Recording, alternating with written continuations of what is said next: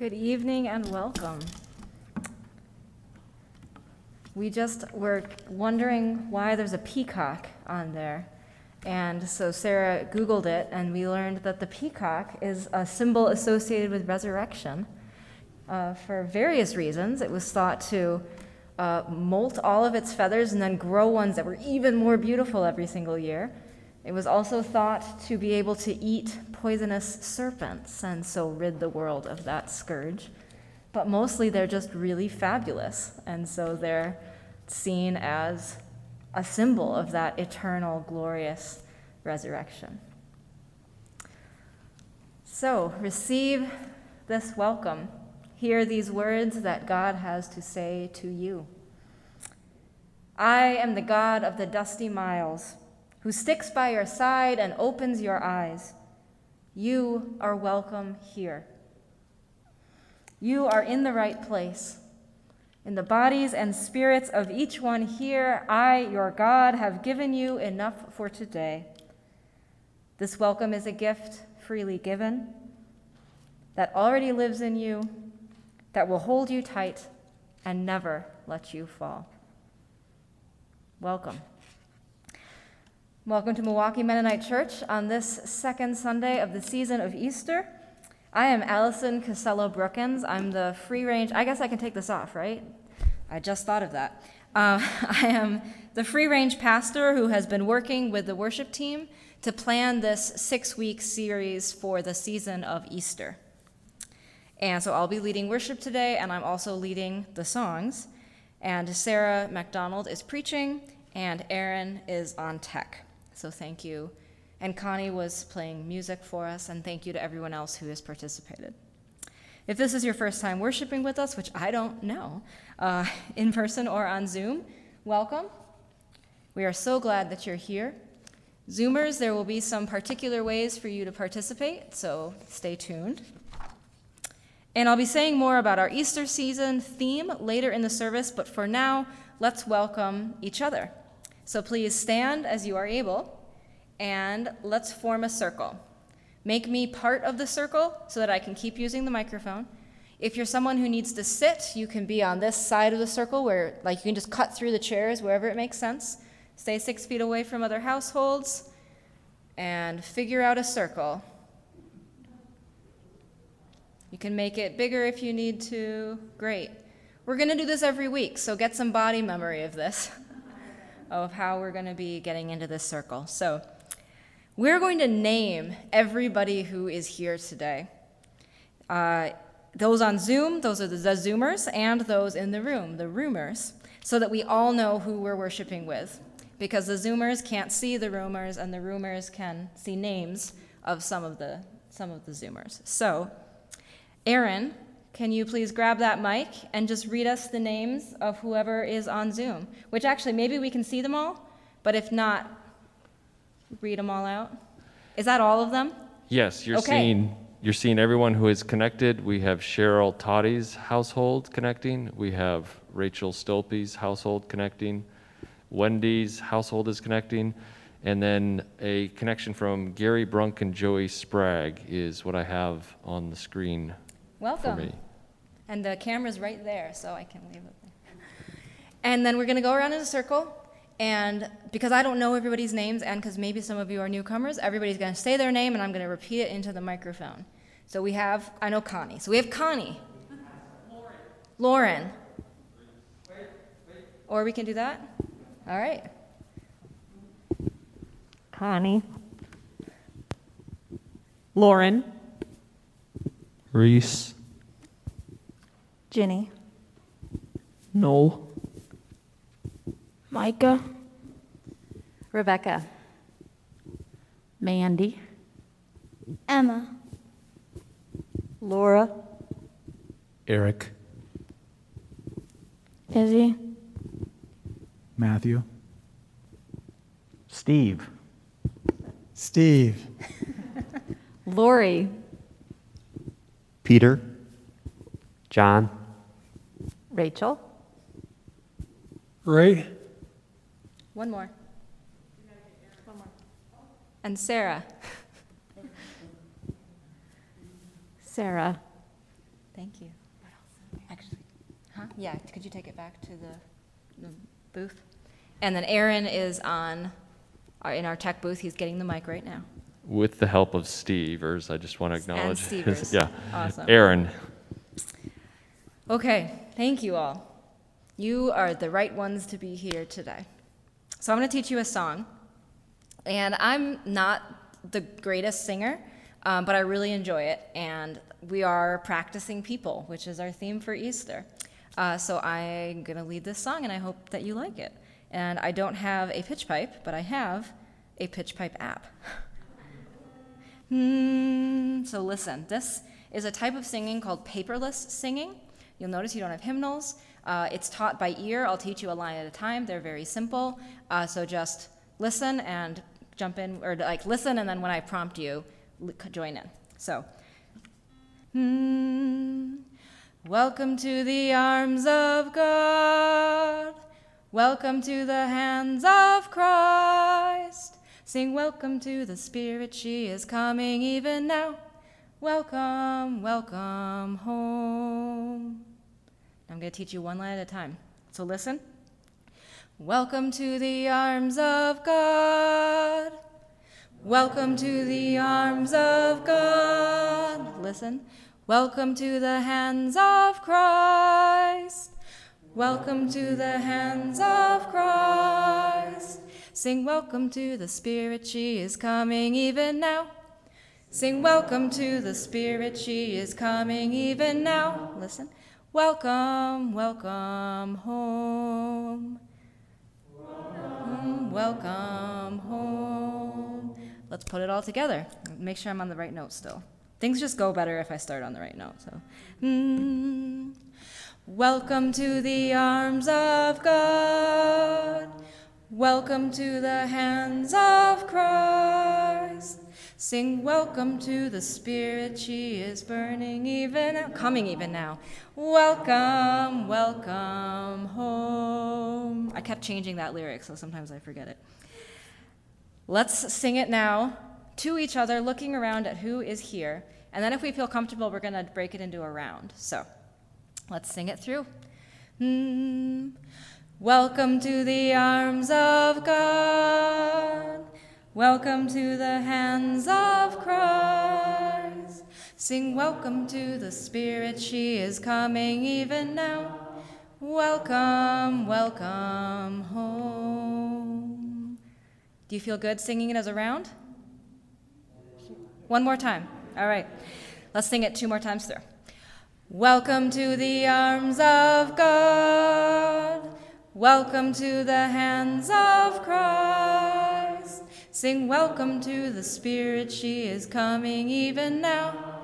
Welcome, welcome home. Welcome to the arms of God. Welcome to the hands of Christ. Sing welcome to the Spirit, she is coming even now. Welcome, welcome home. Feeling good? All right. So let's just split it right down the middle. So Sarah, you come on my side, and uh, Emma, and you guys move over there, and you guys move over there. All right. So you're gonna jump on the last word of each line. So it's like, welcome to the arms of, welcome to the arms of, welcome to the hands of, welcome. And so I'll, I'll do my best to gesture to each side, and we'll see how it goes, all right? So let's start with this side. Welcome to the arms of, welcome to the hands of, Sing welcome to the Spirit, she sing welcome to the Spirit, she welcome, welcome, welcome, welcome. Go ahead. Welcome to the arms of God. Welcome to the hands of Christ. Sing welcome to the Spirit, she is coming even now. Welcome, welcome home. Thank you. All right. Now, before you sit down, we're going to pass the peace. All right. So this is the really fun part. So you're gonna we're gonna throw peace balls to each other because we're not hugging, but we are gonna throw peace balls. So reach out your right hand, gather in a bunch of peace, And reach out your left arm and gather in a bunch of peace and just like gather it all in. When you feel like you have enough, start squishing it down together. Come on, you gotta make a peace ball. Like squish it all down, squish it all into a little ball so you can throw it. And now pick someone across the circle that you want to throw your peace ball to. And you're gonna say their name and throw it. Also, Zoomers, you can do this too. If you turn on your cameras, you can throw the ball at the camera and say somebody's name. Zoomers, we can't hear you in the room, so feel free to unmute and do this with each other. We can't hear you, but you can hear each other, all right? So find somebody across the way. And ready? Micah, peace be with you! And they burst into confetti and they fall all over all of us. So now we're going to make some more of them and just throw them around at our own pace.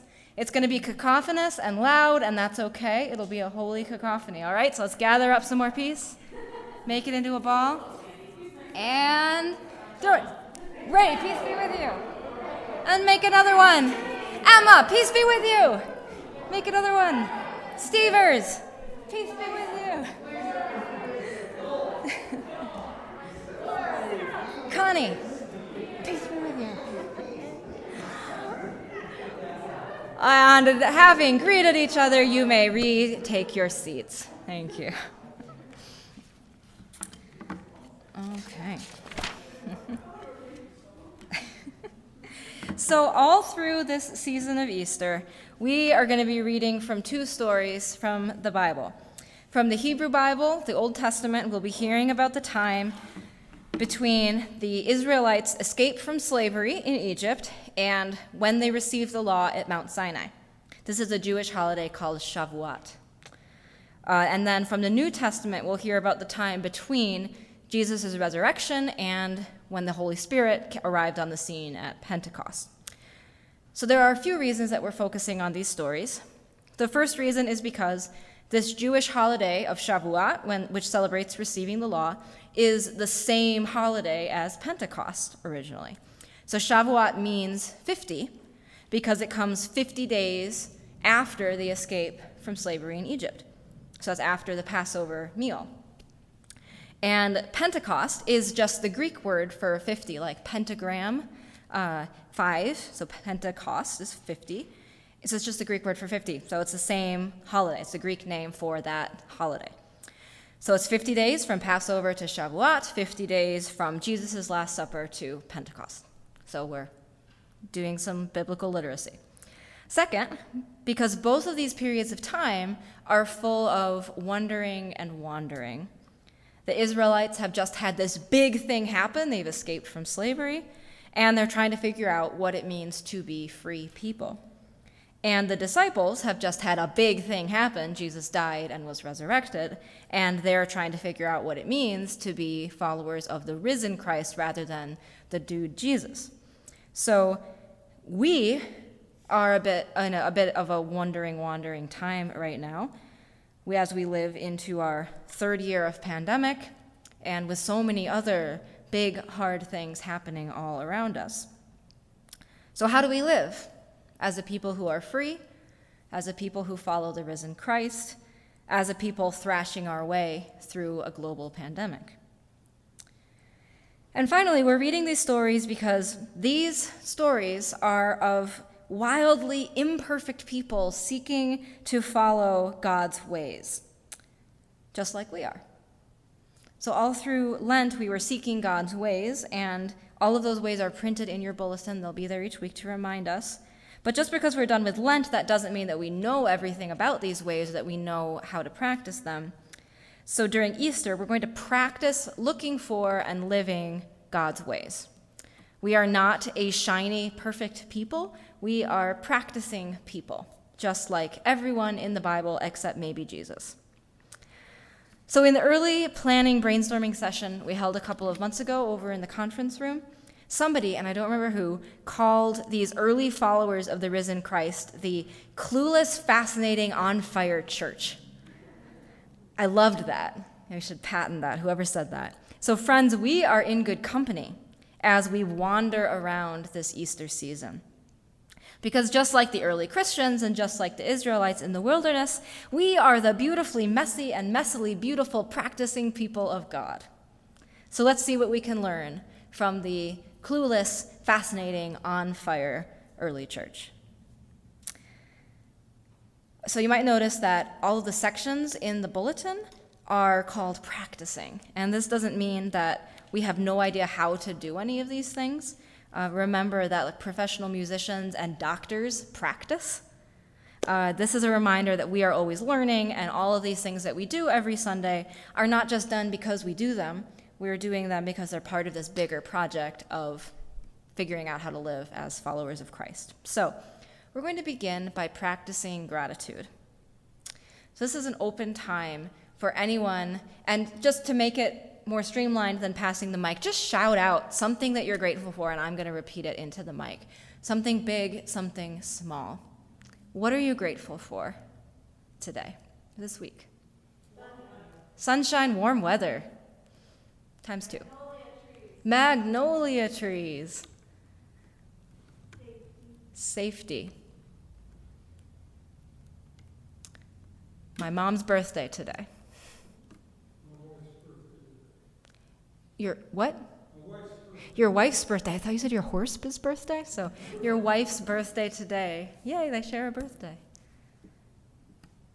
Nearing the end of the semester, you can all make it. I'm visiting with aunt and uncle.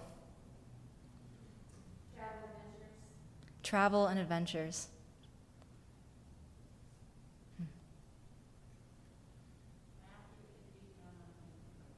Matthew, Izzy, Anna, and Chris? Emma. And Mandy. Choices. Ooh. Art. The Ice Age Trail. Pets. Gardening. Yard work. Huh. How strange. I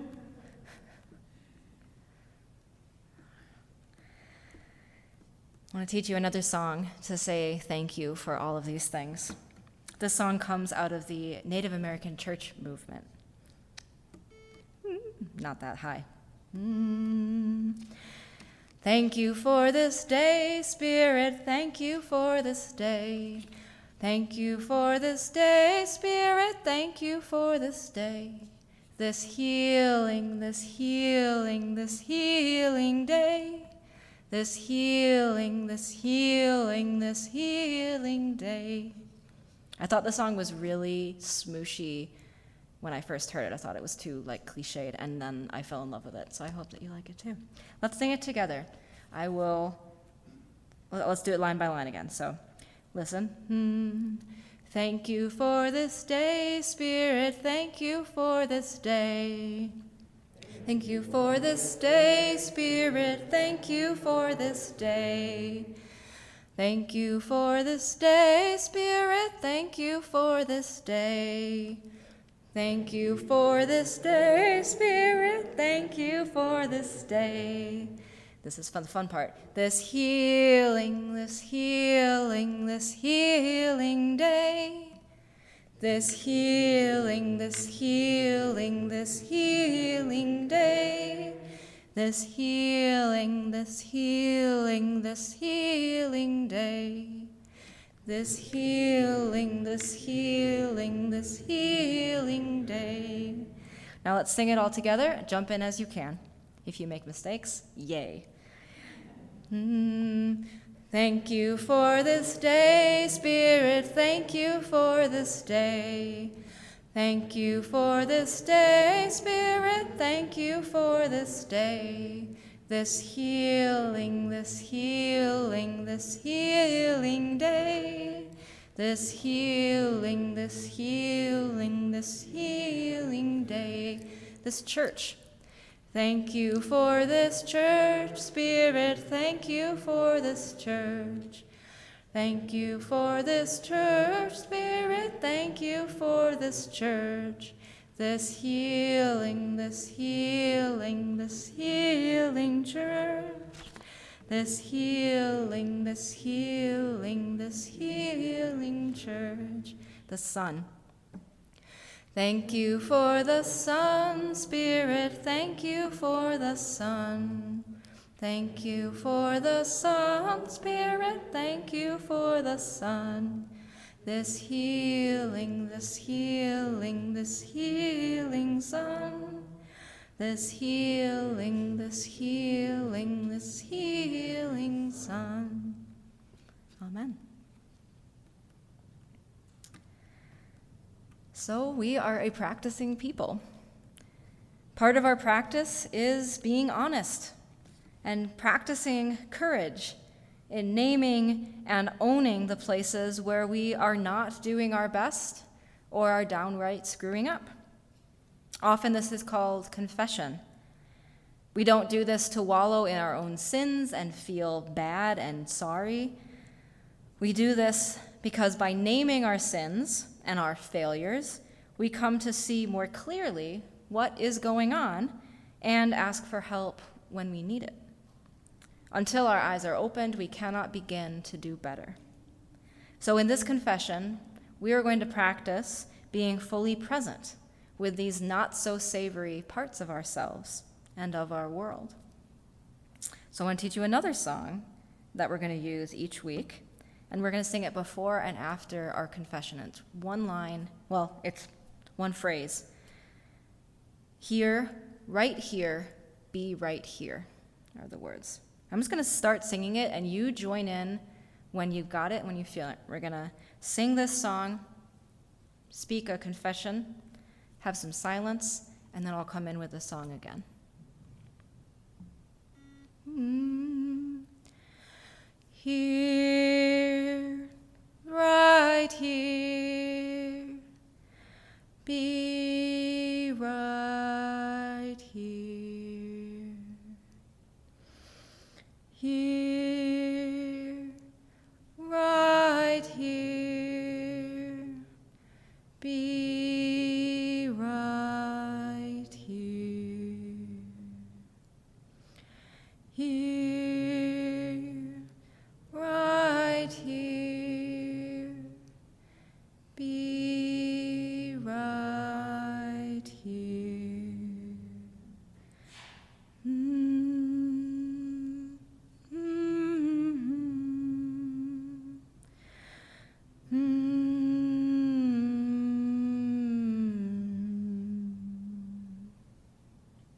Join me in confession. God, you know us. You don't need us to tell you that we are not perfect.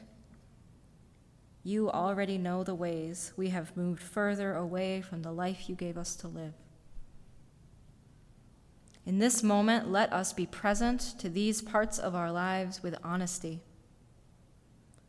Let us lay down our shame and name before you the places where we need your help on this difficult journey.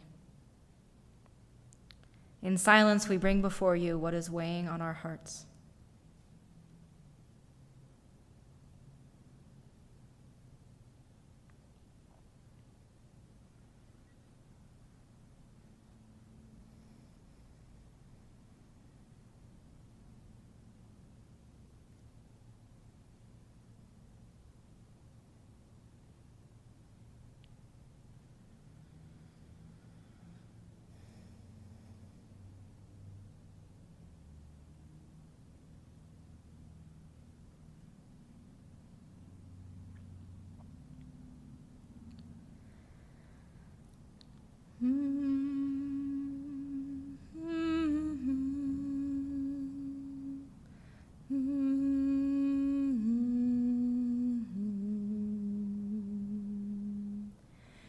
Here, right here, be right here.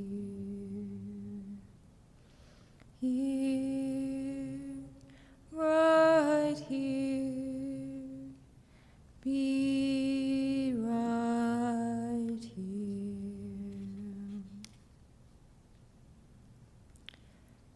Dear practicing people, hear these words of grace.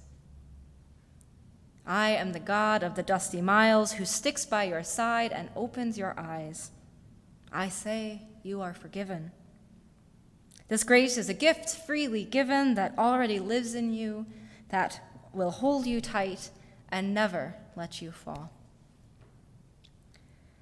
Alleluia, Alleluia, Alleluia,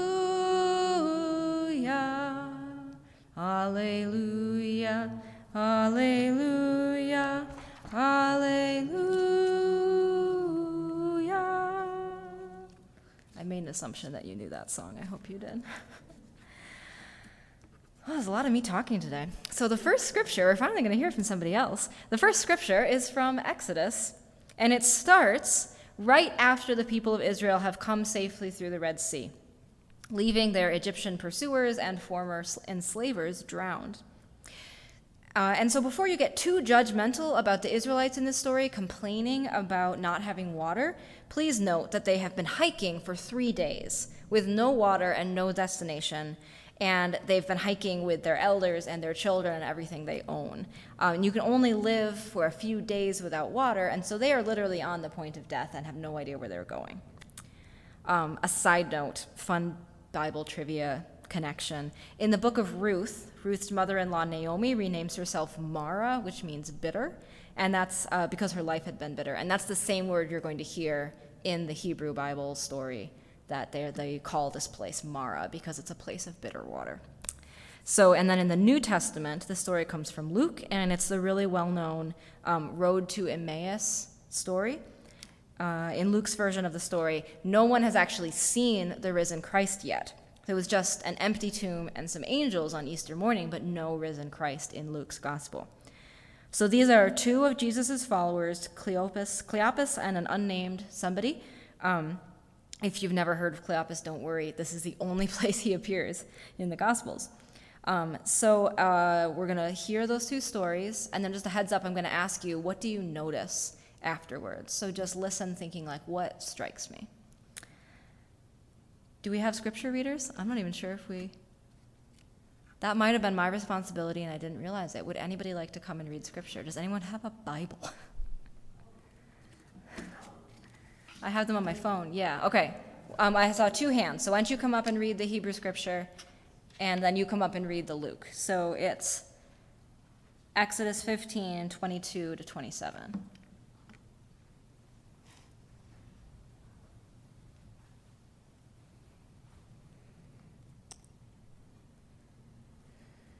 All right. Then Moses ordered Israel to set out from the Red Sea, and they went into the wilderness of Shur. They went three days in the wilderness and found no water. When they came to Marah, they could not drink the water of Marah because it was bitter, and that's why it was called Marah. And the people complained against Moses, saying, What shall we drink? He cried out to the Lord, and the Lord showed him a piece of wood. He threw it in the water, and the water became sweet. How long do I read? Okay. There the Lord made for them a statute and an ordinance, and there he put them to the test. He said, If you will listen carefully to the voice of the Lord your God, and do what is right in his sight, and give heed to his commandments, and keep all his statutes, I will not bring upon you any of the diseases that I brought upon the Egyptians, for I am the Lord who heals you. Then they came to Elim, where there were twelve springs of water and seventy palm trees, and seventy palm trees, and they camped there by the water.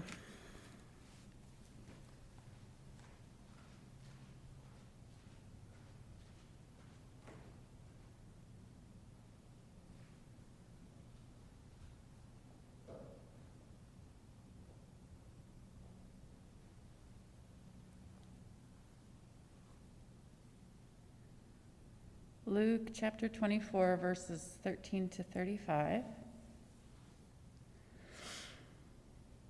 Now, on that same day, two of them were going to a village called Emmaus, about seven miles from Jerusalem, and talking with each other about all these things that had happened. While they were talking and discussing, Jesus himself came near and went with them, but their eyes were kept from recognizing him. And he said to them, what are you discussing with each other while you walk along? They stood still, looking sad. Then one of them, whose name was Cle- Cleopas, answered him Are you the only stranger in Jerusalem who does not know the things that have taken place there in these days? He asked them, What things? They replied, the things about Jesus of Nazareth, who was a prophet, mighty in deed and word before God and all the people, and how our chief priests and leaders handed him over to be condemned to death and crucified him. But we had hoped that he was the one to redeem Israel. Yes, and besides all this, it is now the third day since these things took place. Moreover, some women of our group astounded us. They were at the tomb early this morning, and when they did not find his body there, they came back and told us that they had indeed seen a vision of angels, who said that he was alive.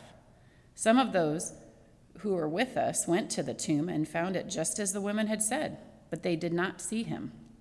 Then he said to them, Oh, how foolish you are, and how slow of heart to believe all that the prophets have declared. Was it not necessary that the Messiah should suffer these things and then enter into his glory? Then, beginning with Moses and all the prophets, he interpreted to them the things about himself in all the scriptures. As they came near the village to which they were going, he walked ahead as if he were going on. But they urged him strongly, saying, Stay with us, because it is almost evening, and the day is now nearly over. So he went in to stay with them. When he was at the table with them, he took bread, blessed and broke it, and gave it to them. Then their eyes were opened, and they recognized him, and he vanished from their sight. They said to each other, Were not our hearts burning within us while he was talking to us on the road, while he was opening the scripture to us? That same hour they got up and returned to Jerusalem, and they found the eleven and their companions gathered together. They were saying, The Lord has risen indeed, and he has appeared to Simon. Then they told what had happened on the road and how he had been made known to them in the breaking of the bread.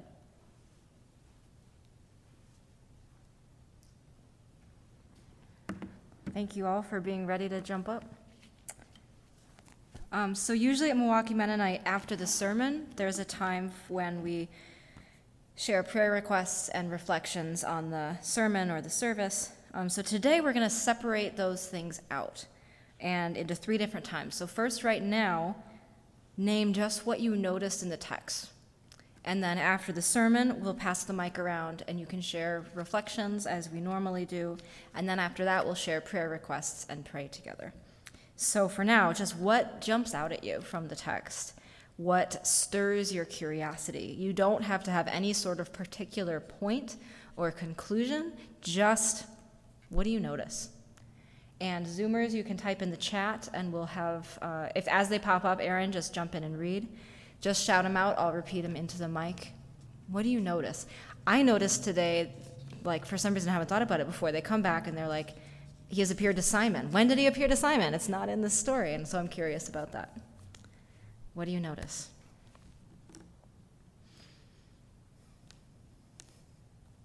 Just shout it out. Go ahead.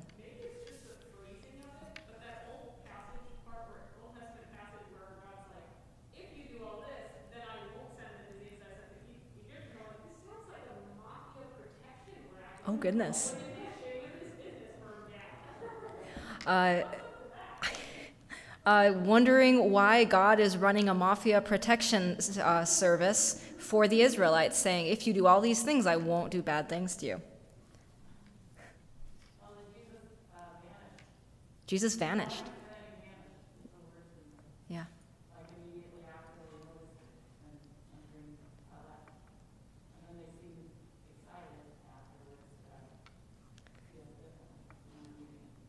We notice Jesus vanishing. The disciples are excited, but might feel different to us having Jesus vanish. I want to taste sweet water. Ooh, I want to taste sweet water. Mm-hmm.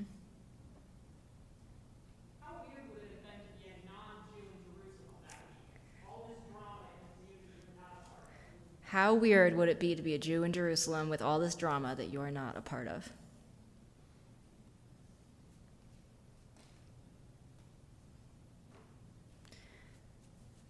I'm sure there are many more inside of us, but this is the way I like to read scripture and just like, what do you notice? What pops out? So now it's time for our children's time. Let's come on forward, anyone who'd like to. Are there any children on Zoom? If there is, um, just bring, put, turn your um, video on so I can know that you're here.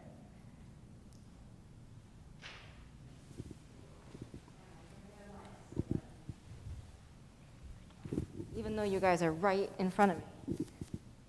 All right, so we've got Micah and Emma.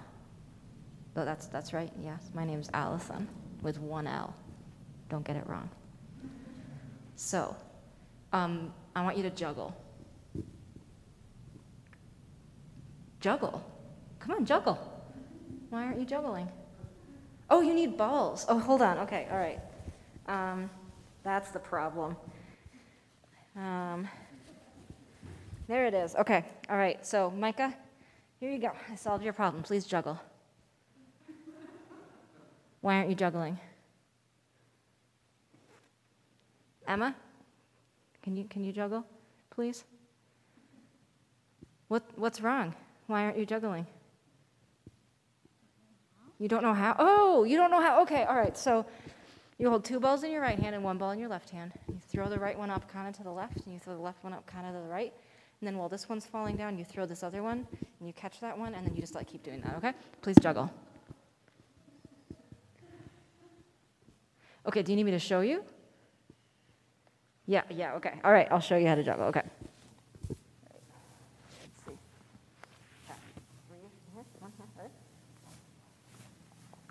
Okay, all right, but don't drop them. That's not how you do it, you don't drop them, all right? Okay, all right? Micah, please juggle. Emma, please juggle. Why, why, why can't you juggle? No? Have you ever practiced? That's your problem. It's because you've never practiced.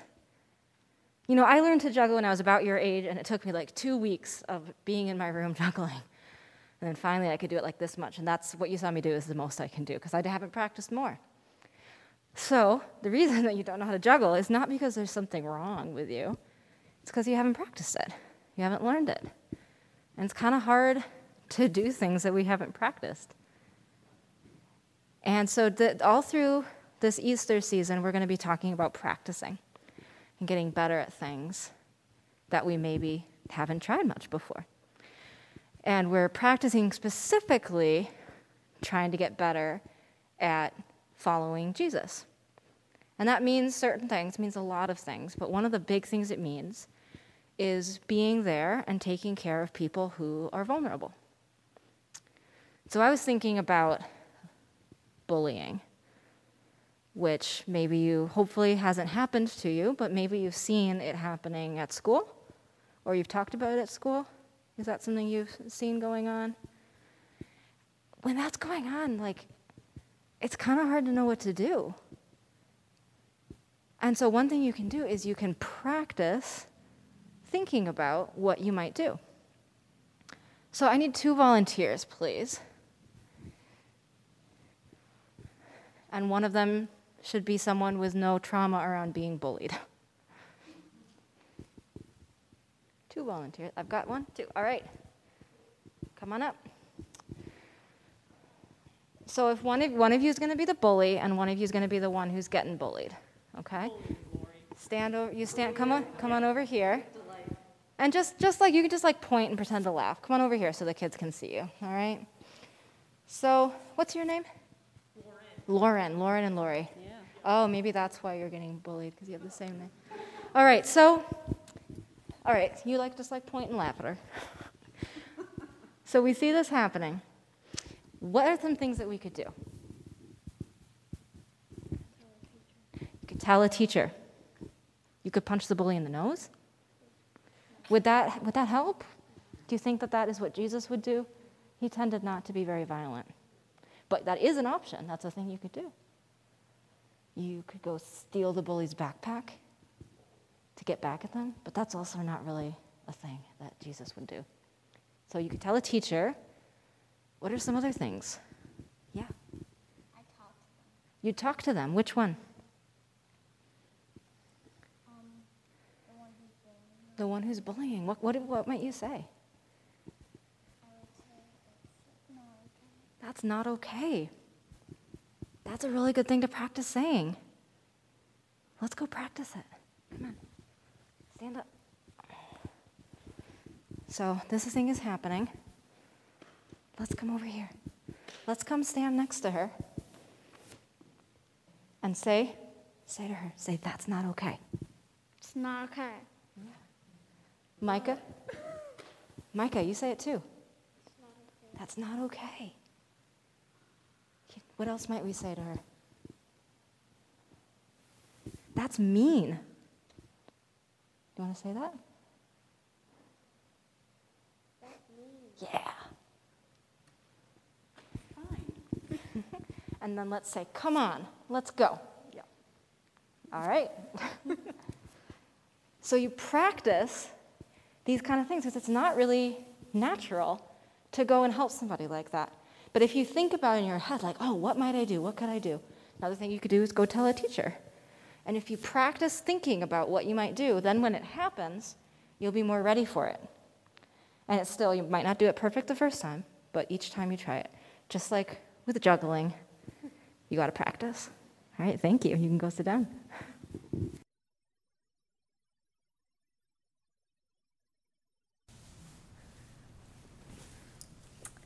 And I think it's time for our sermon. Come on up, Sarah. So, as we have heard, our theme for the Easter season we've just entered is We are the beautifully messy and messily beautiful practicing people of God. So far in this service, we have practiced welcome, we've practiced gratitude, we've practiced courage and listening and standing up to bullies. And with all this emphasis on practice, perhaps it's no surprise that this week, as I was pondering what I might share in the reflection today, the phrase that kept running through my mind was practicing resurrection. Which begs the question what on earth does it actually mean to practice resurrection anyway? I suspect this is not a question that would have occurred to me as a child growing up in the church, where resurrection was talked about really as a supernatural action that Jesus did through his divine power an action Jesus did a few times in his ministry to or for other people as he brought back to life people who had recently died, such as Lazarus. But mostly, I heard about resurrection as the triumphant action that Jesus took three days after his crucifixion. His miraculous return to life accomplished, really, when we think about it, quite quickly. The entire story moves from Jesus being buried at the end of the day on Friday to being alive again by dawn Sunday morning when the women go to his tomb and find it empty. In this story, there is no place for the kind of practicing that Allison was describing in the children's time really no place for a learning curve or for those initial awkward failed attempts when we're trying to do something we're not yet very good at. Instead, what I was taught in the church pushed me to think about resurrection as an immediate, one and done kind of action. Jesus was dead, and now, hallelujah, he has brought himself back to life. I don't want to disparage this way of theologizing resurrection. I do think it offers us some valuable insights into who Jesus was and what his ministry was about. However, today I'd like to invite us to ponder resurrection from another angle. an angle that I hope will be helpful to us, especially as we lean into our identity as a practicing people of God, simultaneously messy and beautiful. So, to ponder resurrection through this lens, let's turn to the two scripture texts that we heard read aloud and consider what they might show us about being people of God. And just a heads up, I'm probably not going to answer any of the questions that were coming to your mind as you shared your noticings about these texts. When I looked at the text for this Sunday, it didn't surprise me to find this story of the two disciples on the road to Emmaus showing up as the gospel text. After all, today is the second Sunday of Easter. Last week, on Easter Sunday, we were focused on what occurred that first Easter morning. And now today, we're spending time with a story from the afternoon of that same day. However, this story from Exodus 15, yeah, it, it's a story that's familiar to me, but not one that I had ever really pondered much, or I'll be honest, had much desire to preach on. It just seemed like one of so many Exodus stories about the Israelites wandering in the desert and complaining about the conditions there. And I admit that I was initially baffled as to why Allison had chosen this text to pair with the gospel story. And I'm not sure that I even now know what was in your mind, Allison. But I sat with these two texts this week and I began to see points of resonance between them. Both of them are stories of people who, first, are journeying, and second, who are doing so in distress.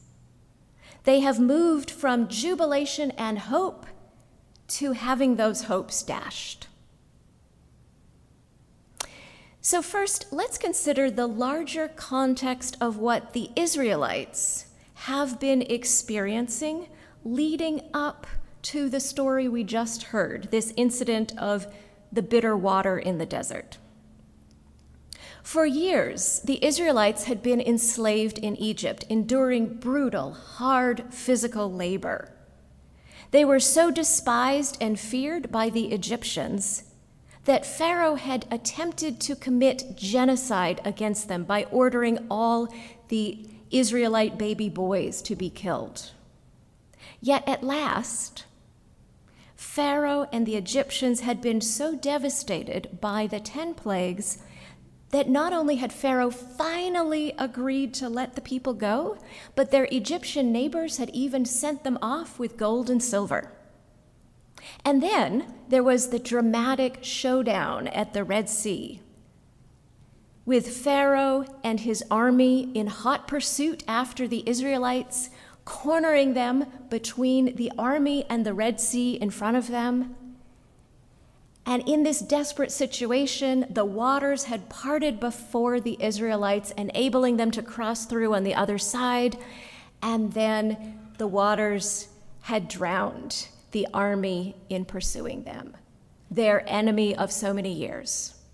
And so Exodus 15 opens on this high note with Moses and Miriam and the people performing the most exultant victory song and dance. They have escaped from the oppressive powers. And then we come to the text we listen to. They have been trekking through the desert for three days without water now, and they arrive at Marah with its springs of water, and turns out that water is undrinkable. The people have gone from the heights of joy and triumph to despair that they are about to die of thirst. Is it any wonder that they're complaining? And if we look at the story from Luke's gospel, it's different, and yet there is kind of a similar emotional pattern. As the text opens, we see two disciples walking the road from Jerusalem to Emmaus, a village seven miles away. One of these disciples is identified as Cleopas. The other is unnamed in this text. However, an interpretation that I find plausible, that I like quite, quite a lot, is that this second disciple is Cleopas's wife, who in John's Gospel is identified as Mary, one of the women who stood near the cross. And I mention this detail because I think it can help us better fill in the likely backstory for these two disciples. Probably Mary and Cleopas live in the village of Emmaus, and they had come to Jerusalem to celebrate the Passover, likely with Jesus and other disciples. Perhaps they were even present at the Last Supper in the upper room, this Passover meal with their leader. From John's Gospel, at least, we can surmise that they, or Mary anyway, were part of the group of Jesus followers who watched the crucifixion while the more prominent 12 disciples ran away.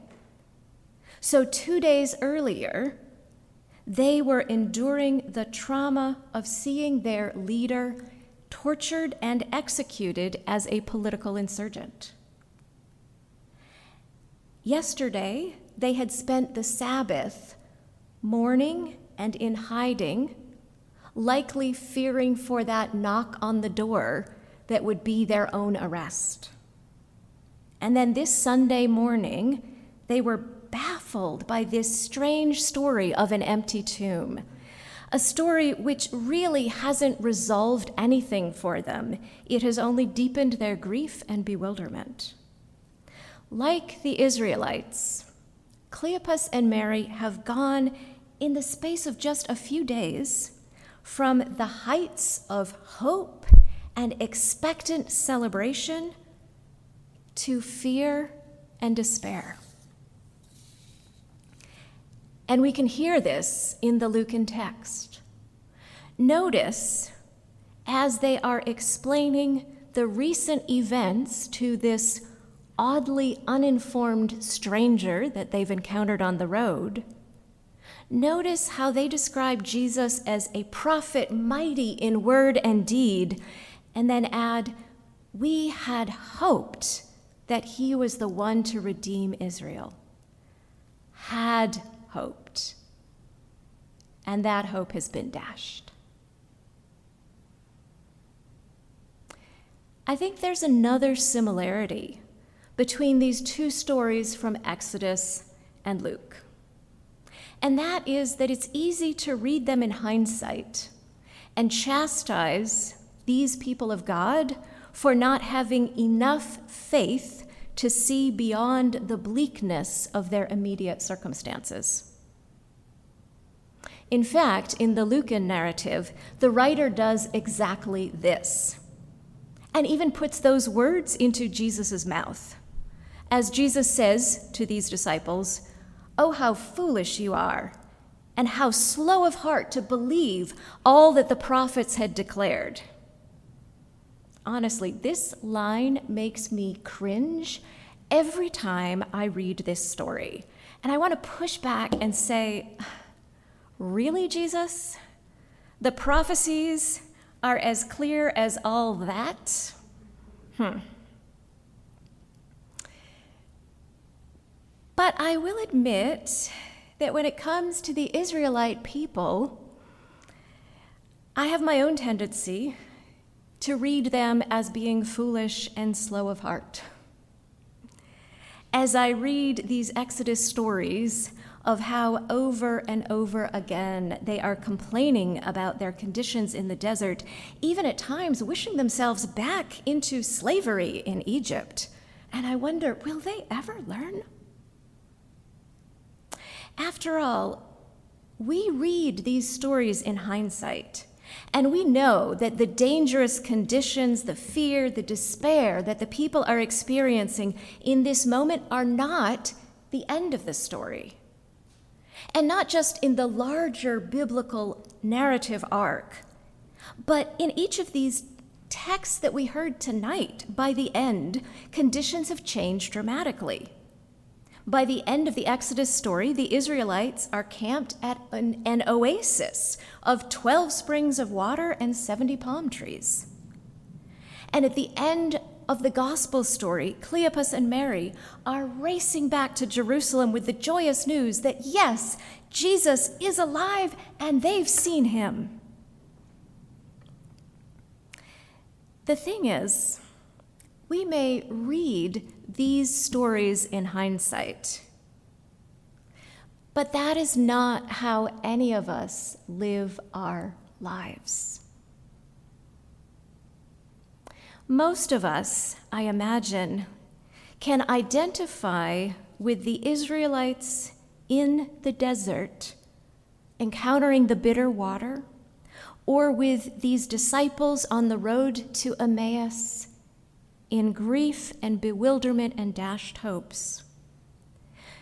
We can identify with these moments of facing a challenge that is painful, that is incredibly scary, that is so hard. For us, it might be a medical diagnosis that was not the news we wanted to hear, or a health condition that we expect to get worse, not better. It might be trying to care for someone we love who needs help, and yet it doesn't feel like our efforts are making anything better. It might be fighting for social or political change.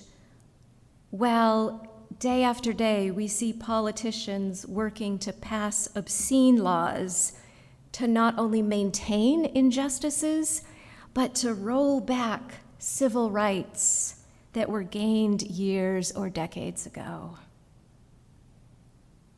When we are journeying through what we might call these wilderness periods, we don't know the end of the story. And this is when we are called to practice resurrection. And I'm not talking about the three day triumphant, all powerful reversal that was my childhood understanding of Jesus' resurrection. Rather, I'm talking about the kind of practicing Allison was describing during the children's time. That hard work of trying to do something we don't feel very good at. Practicing that feels like attempting to juggle and just dropping the balls. And then picking them up and trying again. And doing this over and over and over.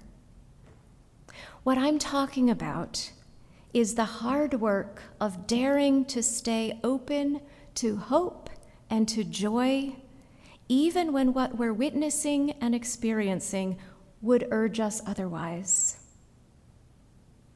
And what I'm talking about is the hard work of accompanying others through their wilderness periods when we can't simply make things better for them, and yet we choose to stay present with them anyway.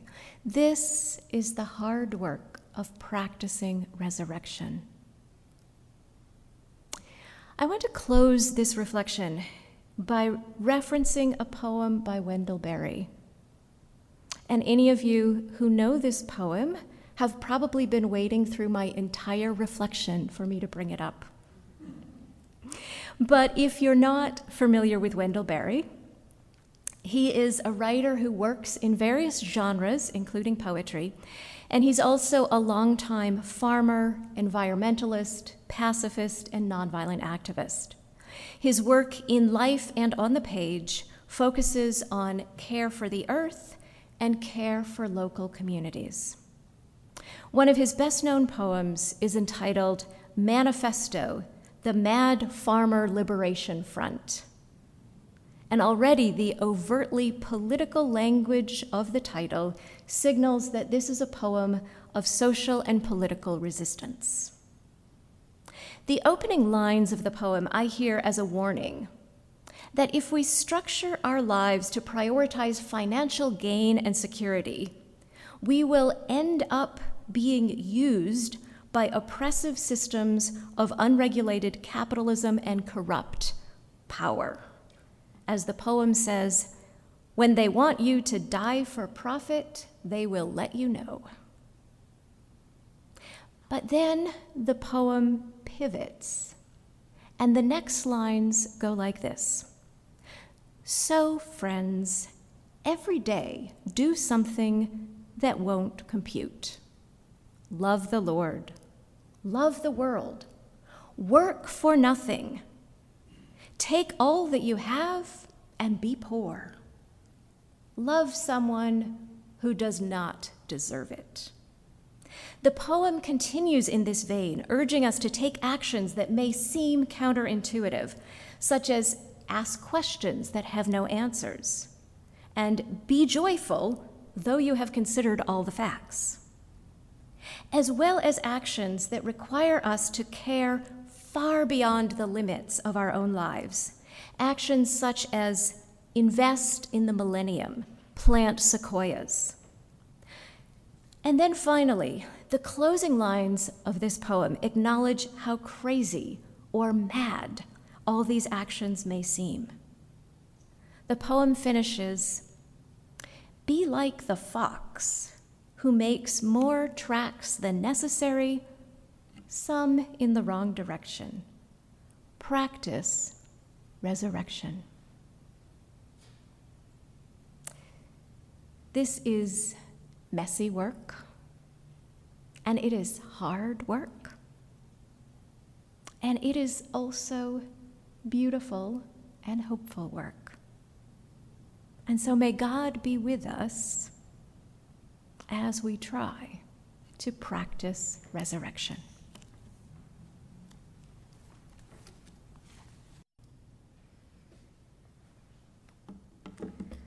Let's gather all of these things, spoken and unspoken, before God.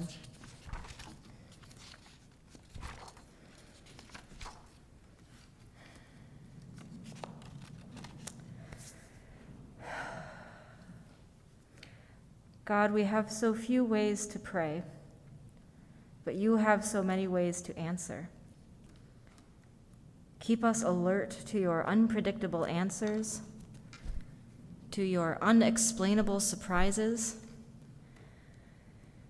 and by your grace, make us some of those surprises for the sake of the one who taught us the surprises of moving mountains, healing touches, wondrous stories great banquets, first suppers, broken bread, crosses, and resurrections. Amen. Well, then, please stand once more and move into a circle to say farewell to each other. I told you you were going to need to remember how to make this circle.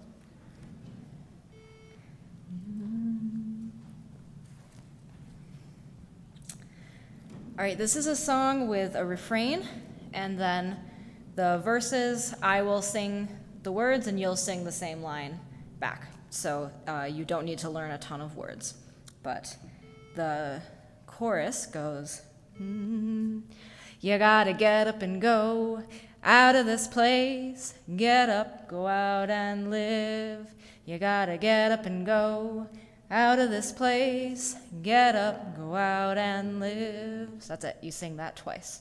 So do you need me to? I sounded like you were already getting it already. So let's just sing it again. So, mm, you gotta get up and go. Clap if you want to. This place, get up, go out and live. You gotta get up and go out of this place. Get up, go out and live. So that's the chorus. And then I'm to sing a line, and you're to respond with, Get up, go out and live. So it's that, that last line. Um, and there's, I have two, there's two lines. So I'll sing a line, you sing, Get up, go out and live. I sing another line, you do that again. We go back to the chorus. Uh, so let's see how it goes. All right? Mm-hmm. You gotta get up and go out of this place. Get up, go out and live. You gotta get up and go out of this place. Get up, go out and live. Your God came that you might have life. Get up, go out and live. It's full of light that you just can't hide. Get up, go out and live. Refrain, you gotta get up and go out of this place. Get up, go out and live. You gotta get up and go out of this place. Get up, go out and live. Won't be easy, you're gonna be scared. Get up, go out and live. Look around, there is hope out there. Get up, go out and live. You gotta get up and go out of this. Place. Get up, go out and live. You gotta get up and go out of this place. Get up, go out and live. So take a step and raise your voice. Get up, go out and live. Don't have to be perfect to sing and rejoice. Get up, go out and live. You gotta get up and go out of this place. Get up, go out and live. You gotta get up and go out of this place. Get up, go out and live. One more time. You gotta get up and go out of this place. Get up, go out and live. You gotta get up and go out of this place. Get up, go out and live. My dear, clueless, fascinating, on fire people, get up and go out of this place. Practice and play with power in all your glorious imperfections. Go.